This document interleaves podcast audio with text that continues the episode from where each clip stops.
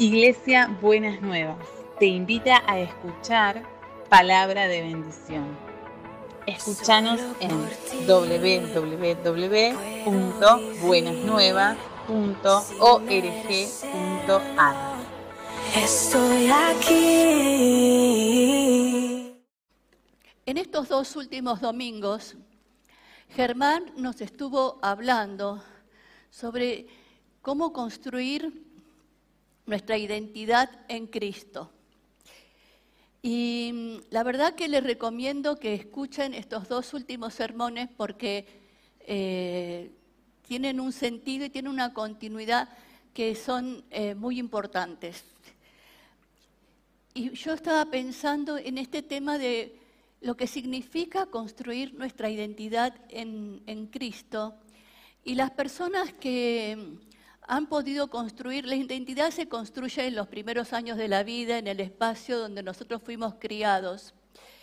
Y mm, los que han podido tener un buen contexto, un contexto de afirmación, de cuidado, de amor, cuando se encuentran con Jesús, les amplía la visión de lo que son en Cristo y cómo este sentido de la vida y este valor que tiene la vida y el propósito de Dios. Pero aquellos que no han crecido en un contexto amigable, digamos, cuando se encuentran con Cristo, se abre la posibilidad de la transformación y empezar a caminar un camino de sanidad, un camino de restauración, un camino de, por un lado, resignificar el pasado, pero por otro lado, empezar a, incluir lo que la palabra de Dios dice de cada uno de nosotros y de nosotras. Entonces, eh, uno de, los puntos que Germán estaba hablando en estos dos últimos eh, hablaba que alguien le había dicho que nacimos para ser la niña de los ojos de alguien. Y quiere decir que hemos sentido el amor reflejado en la mirada de otro. Y si usted se acuerda de cuando tuvo sus hijos y los tenía como tienen el bebé ahí, cuando la mamá se ve que está enamorada del hijo, lo mira con un amor. Y ese amor significa el amor que ella tiene para su bebé, pero también el amor que ese bebé despierta en la mamá. Entonces, en este proceso de, amor, de amar y ser amado, hay una reciprocidad que tenemos que poder entender. Pero lo que me puse a pensar es, ¿qué pasa cuando nosotros hemos sido heridos en el amor? ¿Qué, ¿Qué, marca deja en nuestra vida? Y me puse a pensar en esas cosas y pensaba que no todos, aun cuando sean cristianos, quizás no todos los que están en este lugar o nos miran por YouTube, pueden haber experimentado, visto el amor de Dios en sus vidas. Quizás tienen una revelación teórica, racional, pero en la vida no han podido experimentarlo. Y no porque no, eh, quizás no haya habido situaciones en la vida, en su vida que eh, se haya acercado el amor de Dios a usted. Pero hasta que esas heridas no se sanen, la herida de temor a no ser amado tiene más fuerza y tiene más poder que el poder que le damos al amor de Dios. Y hay un autor que se llama Boris Irulin, que es el, el que acuñó el concepto de la, de la resiliencia, que es la capacidad de enfrentar la adversidad, que dice dos cosas que son muy interesantes y que quisiera compartirlas en esta mañana. Dice, el amor en todas sus manifestaciones es la cura para sanar las heridas de la infancia. El amor en todas sus manifestaciones es la cura para sanar las heridas de la infancia. hay un punto incluso quizás más importante que el hecho de ser amado, pero que no se enfatiza lo suficiente. El ser humano necesita ser amado, no solo ser amado, sino amar y dejarse amar. No solo ser amado, sino amar y dejarse amar. Y pensando en estas situaciones cuando estas heridas del amor no nos dejan amar, a veces expresar el amor y sentir el amor de otros. Se me vino ese pasaje de, de Romanos 8 que dice, ¿quién nos podrá separar del amor de Cristo? ¿El sufrimiento o las dificultades o la persecución o el hambre o la falta de, ropa o el peligro o la muerte violenta? Pero en todo esto salimos más que vencedores por medio de aquel que nos amó. Estoy convencido de que nada podrá separarnos del amor de Cristo. Ni la muerte, ni la vida, ni los ángeles, ni los poderes, ni las fuerzas celestiales, ni lo presente, ni lo futuro, ni lo más alto, ni lo más profundo de ninguna de las cosas creadas por Dios. Nadie podrá separarnos del amor que Dios nos ha demostrado en Cristo nuestro Señor. Y este pasaje, que es verdad, me llegó a pensar que las mismas cosas que no nos van a separar del amor de Dios son las mismas cosas que nos pueden alejar del amor de Dios. Porque muchas personas se alejan del amor de Dios en las dificultades, en, en el sufrimiento, en, las persecuciones, ¿no es cierto? Pero no ha sido un amor suficiente, no han recibido y no han podido llenar su tanquecito de amor a Dios lo suficiente como para poder sentir que ese amor nos sostiene en medio de todas las circunstancias y que haber aceptado a Jesús y el amor de Jesús no es una vacuna, como siempre digo, para que todo nos vaya bien. Y pensando en esto, en, este, en esta dificultad de poder ver, percibir y sentir el amor de Dios, vinieron a mi mente dos experiencias en mi vida ministerial que quisiera compartirles, que son un ejemplo de a veces qué dificultoso es poder sentir el amor de Dios. La primera eh, tuvo lugar en Inglaterra. Yo tengo una amiga que ella sintió un llamado a evangelizar a los japoneses y estuvo evangelizando en la ciudad de Oxford, en Inglaterra. Y una vez que la visité, ella estaba cumpliendo su ministerio, pero estaba muy sola. Y en ese momento eh, yo tenía mi grupo de oración, mis compañeras de oración, y oré por ella para que el Señor le diera también compañeros compañeras de oración. ¿Qué es lo mejor que le puede pasar en la vida, le digo, ¿no? Tener alguien con quien orar. Y, y después pasó el tiempo, ella se mudó, a Londres y el Señor le dio su sus amigas de oración. Entonces, una vez que yo estaba de vuelta de visita, me dice, quiero que vengas a la reunión de oración para que conozcas a mis compañeras de oración me dice, y si tenés alguna palabra que el Señor te dio, tráela.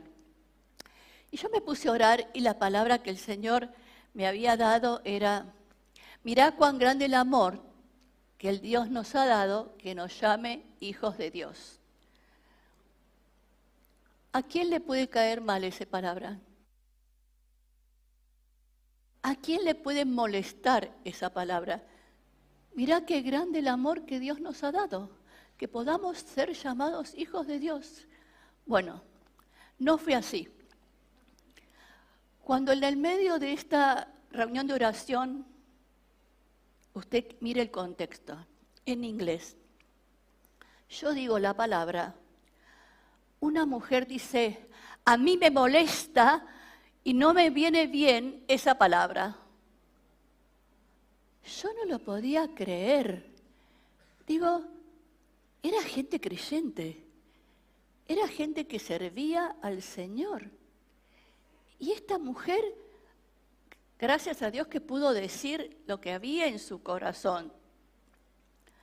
Pero estaba, había algo que el Señor no había podido terminar de sanar y ella no podía experimentar el amor ni la paternidad del Señor.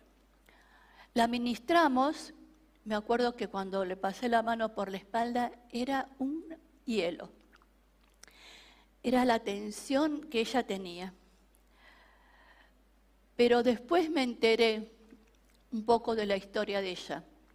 Esta mujer había sido abusada por su padre y había sufrido mucho por esa situación. Pero además había pasado por una experiencia eh, muy especial. Ella había tenido un accidente y entraba y salía de coma cuando estaba internada. Y en ese entrar y salir de coma, un enfermero abusaba de ella cuando estaba en coma. Pero en ese estar en coma había sido traspuesta a la presencia del Señor.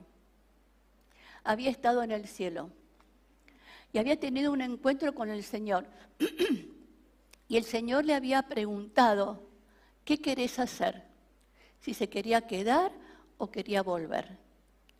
Y ella dice que en ese momento pensó que tenía hijas que todavía eran chicas y quería terminar de criarlas y le dijo, quiero volver. Y volvió a la vida y pudo terminar de criar a sus hijas.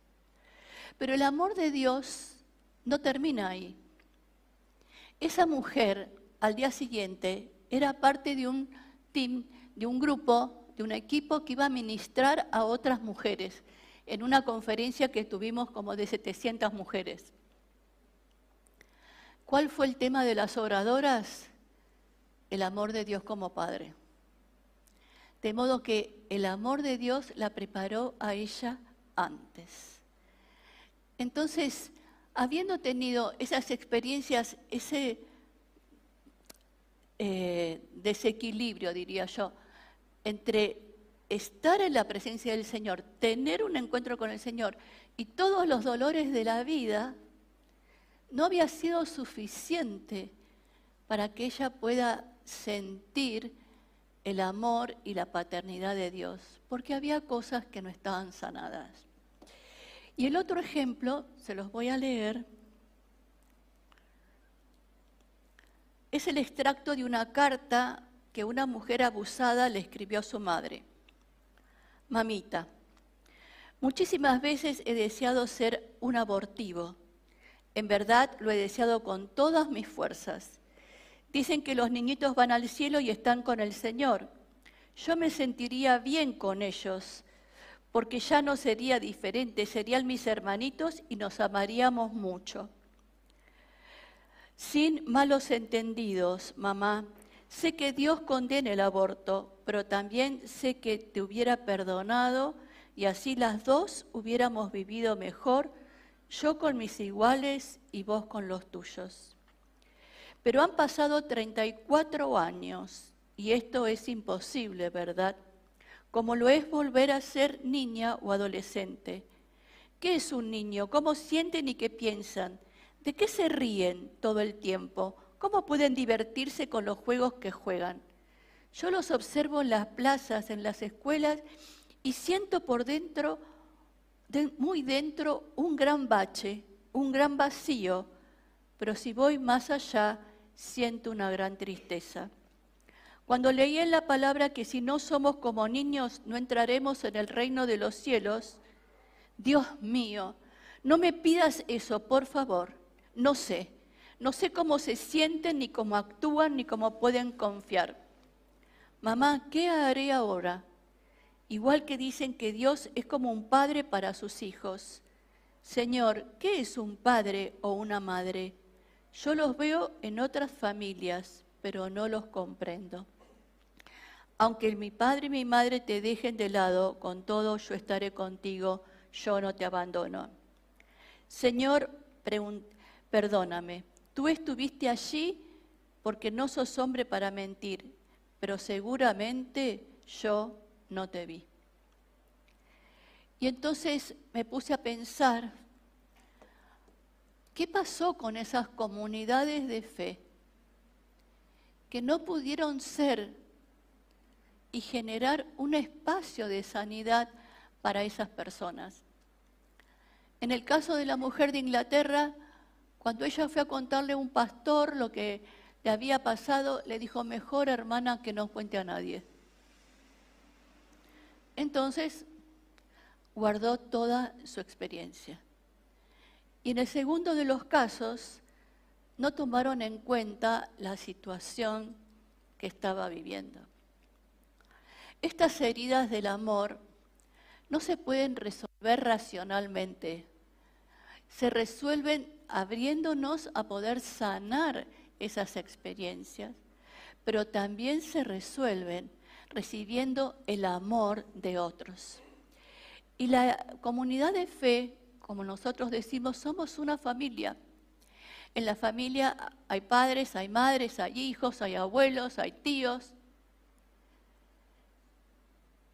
Y para ser sanadores tenemos que poder funcionar como esa familia que expresa el amor. Y pensando en eso, el otro día estaba hablando con una persona y le decía, ¿te diste cuenta cómo te quiere fulano? No. ¿Me quiere? Sí, te requiere. No, pero ¿viste que pasó esto, esto, esto, esto? No me di cuenta. No vio el amor puesto en esos actos. Y otra persona que estaba con una crisis eh, con su mamá, le digo, en la comunidad de fe, vos podés encontrar a alguien que pueda acercarse, que pueda proveerte eh, pensar en una figura sustitutiva del amor de una madre con el que vos le puedas decir que necesitas esa cercanía y ese cariño? Pensalo. No hay nadie. Y me puse a pensar, no hay nadie. Seguro que hay acá. Pero cuando hemos sido tan lastimados y tan dolidos, no lo vemos. Las heridas del amor hacen que no veamos el amor. Y el Señor quiere que nosotros seamos una comunidad que puede ayudar a transformar esas situaciones. Cuando las personas se deciden a trabajar sus historias de vida. No podemos, nosotros le podríamos inundarlos de amor, le podríamos bajar el cielo, como, como esta señora que fue traspuesta a la presencia del Señor. ¿Cuántos de nosotros quisiéramos tener esa experiencia y volver? Yo, me encantaría, a mí me encantaría. Pero no lo ven, no es visible. Y solo cuando podemos abrir los ojos, el velo se tiene que correr cuando podemos sanar esas experiencias. Podemos no solamente recibir el amor, sino resignificar nuestra identidad. Cuando Germán estaba hablando de, esto de eh, ponerse el apellido de Dios, ustedes saben que yo soy bíblica y entonces siempre tengo algún versículo por ahí que me acompaña. Y después le dije, mirá, en Isaías hay un pasaje que dice, uno añadirá el nombre del Señor al suyo propio y otro se pondrá, yo soy del Señor, el apellido del Señor.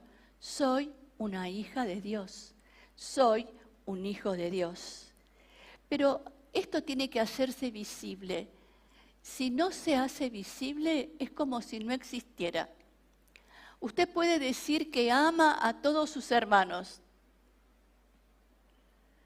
Y, yo le pediría en esta mañana que usted se examine. Si la manera en que usted expresa el amor es visible para los otros.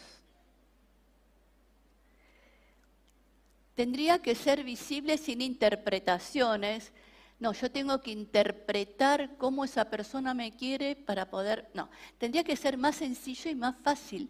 Tendría que ser más abierto, más unida y vuelta, poder expresar el amor. Y si usted no está seguro o no está segura que sea visible lo que usted siente por el otro, para la otra persona, examínese en qué cosas se necesitan transformar, qué cosas necesita usted transformar para eso que usted siente, ese amor que usted siente, sea visible en los demás. Y usted sabe que nosotros siempre hablamos de las relaciones y siempre hablamos de ser intencional en, esta, en las relaciones. Pero cuando se trata del amor, no puede ser intencional. ¿Sabe por qué? Usted puede tener la intención, pero no basta con la intención. ¿Sabe por qué? Porque el amor nace en el corazón. Y si no está en el corazón, usted se puede matar por hacerle creer al otro que lo ama, pero el otro no lo va a poder creer, no lo va a poder ver. Entonces, el Señor dice que Él ha derramado su amor en nosotros por medio del Espíritu Santo que nos ha dado. Y si usted, cuando uno ha tenido, por eso me decía interesante que lo que decía Cirulín, que dice que no solamente hay que sentirse amado, sino ser capaz de dar y de recibir amor. Cuando uno ha sido herido en el, en el amor, el fluido del dar y recibir se corta. Y hay que sanarlo y restaurarlo para que podamos aceptar y recibir el amor de los otros. Entonces, ¿queremos ser una comunidad sanadora? ¿Queremos ser una comunidad amorosa? Tenemos que primero ser examinados en el amor en nuestras historias de amor para poder después fluir en el amor hacia los otros. Porque el amor de Dios no se va a revelar de ninguna otra manera que si no es a través nuestro. Y en esta cosa de amar a los otros no es tan sencillo, ¿eh? no es tan fácil. Porque la persona que, que no que ha sufrido estas heridas del amor, nos prueba hasta el límite. Y uno se puede matar para derramarle el amor y le dice, me lo decís de compromiso. Y uno quisiera matarlo, no de amor, de lo natural no ve lo que yo le quiero dar, ¿no es cierto? Por eso el amor, dice en 1 Corintios 13, es paciente, bondadoso, no ofensivo, no exige que las cosas se hagan a su manera, no se irrita ni lleva un registro de las ofensas recibidas. El amor nunca se da por vencido, jamás pierde la fe. Siempre tiene esperanza y se mantiene firme en toda circunstancia. Yo me llevo este versículo, espero que usted también, ¿no? El amor nunca se da por vencido. Jamás pierde la fe. Siempre tiene esperanza y se mantiene firme en toda circunstancia.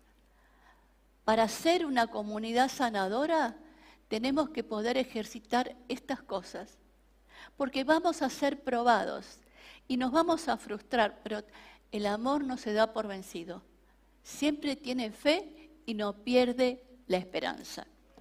Y entonces me encontré con otro versículo que me parece que sintetiza todo lo que estamos viendo y dice, a Dios nunca nadie lo ha visto pero si nos amamos unos a otros, Dios vive en nosotros y su amor se hace realidad en nosotros.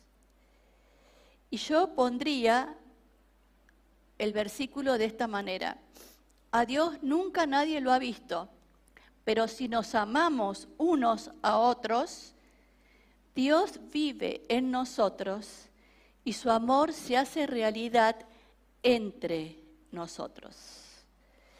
Entonces tenemos que poder pensar que para, para poder poner en práctica esto que dice que el amor sea una realidad en nosotros, se necesitan, es una calle de doble vía, como son los vínculos, se necesita uno y el otro. El que ha sido herido en el amor necesita poder sanar las heridas, poder salir de ese encierro en el que se ha metido, donde se ha refugiado para no volver a ser lastimado. Y nosotros como comunidad de fe tenemos que seguir expresando el amor hasta que el hielo de esa persona se descongele y pueda recibir el amor y entender el amor de Dios. Entonces el Señor nos llama a ser vehículos de su amor. Nadie va a ver el amor de Dios. No se le va a revelar el medio. Puede sí que el Señor hace esas cosas en el medio de la autopista. Puede ser. Sí puede ser. Pero lo más cercano son los otros seres humanos. El amor no se experimenta en soledad. El amor se experimenta en relaciones. El amor se experimenta en comunidad. ¿Cómo manifestamos el amor? Bueno, cada uno tiene diferentes maneras, pero no es tan complicado, ¿eh? No sé cómo lo ve usted, pero no es tan complicado. Son gestos de amor un mensajito, una mirada cariñosa, una palabra amable, gestos de amor. Tenemos que tener gestos de amor con los otros, entre nuestra familia. Estamos tan acostumbrados a la crítica y, y, al enjuiciamiento que los gestos de amor a veces desaparecen pero necesitamos sentir que si el amor de Dios está en nuestro corazón, eso tiene que ser visible a los otros. Ya sabéis que te quiero. La verdad que no se nota. Voy a orar para que lo hagas visible. No es así. Es es nuestra responsabilidad hacerlo visible. No es la responsabilidad del otro. Si yo amo, es mi responsabilidad hacerlo visible, que sea una realidad entre nosotros. Entonces yo le animo a trabajar en estas cosas para que el amor de Dios, primero que usted se fije si hay algún lugar donde no ha podido experimentar el amor de Dios, si hay alguna necesidad que no ha sido abastecida y necesita sanarla, o necesita hablar con otro para poder decir, necesito sentirte como mi hermano, como mi hermana, lo que sea. Pero también ser consciente, si usted en su vida está reflejando lo que siente, lo bueno que siente para los otros. Si está reflejando el amor que siente a los otros. Los desafío. En esta mañana no los desafío solamente al Mundial de la Fe. Podríamos agregarle el Mundial del Amor. Y pensar en esta semana gestos de amor no es para decirle, ay, tengo un gesto de amor para darte. No, no se anuncia las cosas. Es, tenga el gesto de amor y el otro lo va a recibir, ¿comprende? Entonces, que seamos capaces de abrirnos, no importa la actitud del otro, porque si está congelado, lo va a mirar con cara de asombro y no va a entender nada. Pero no importa, después va a ir entendiendo. ¿Comprende? Entonces no se quede en la respuesta del otro, camine en lo que Dios pone en su corazón. Amén. Vamos a orar. Señor, ¿cómo duele? ¿Cómo duele? El pensar que hay personas que por sus historias de vida estén atrapados en el desamor y no puedan experimentar, ni sentir, ni vivir en el amor de Dios y en el amor de los hermanos, de las hermanas, en el amor, en las relaciones. Señor, necesitamos esa revelación especial del Espíritu Santo que muestre cuáles son los lugares donde cada uno se ha refugiado y se ha encerrado para poder abrir esos lugares y permitir sanar esas heridas y que el amor llegue.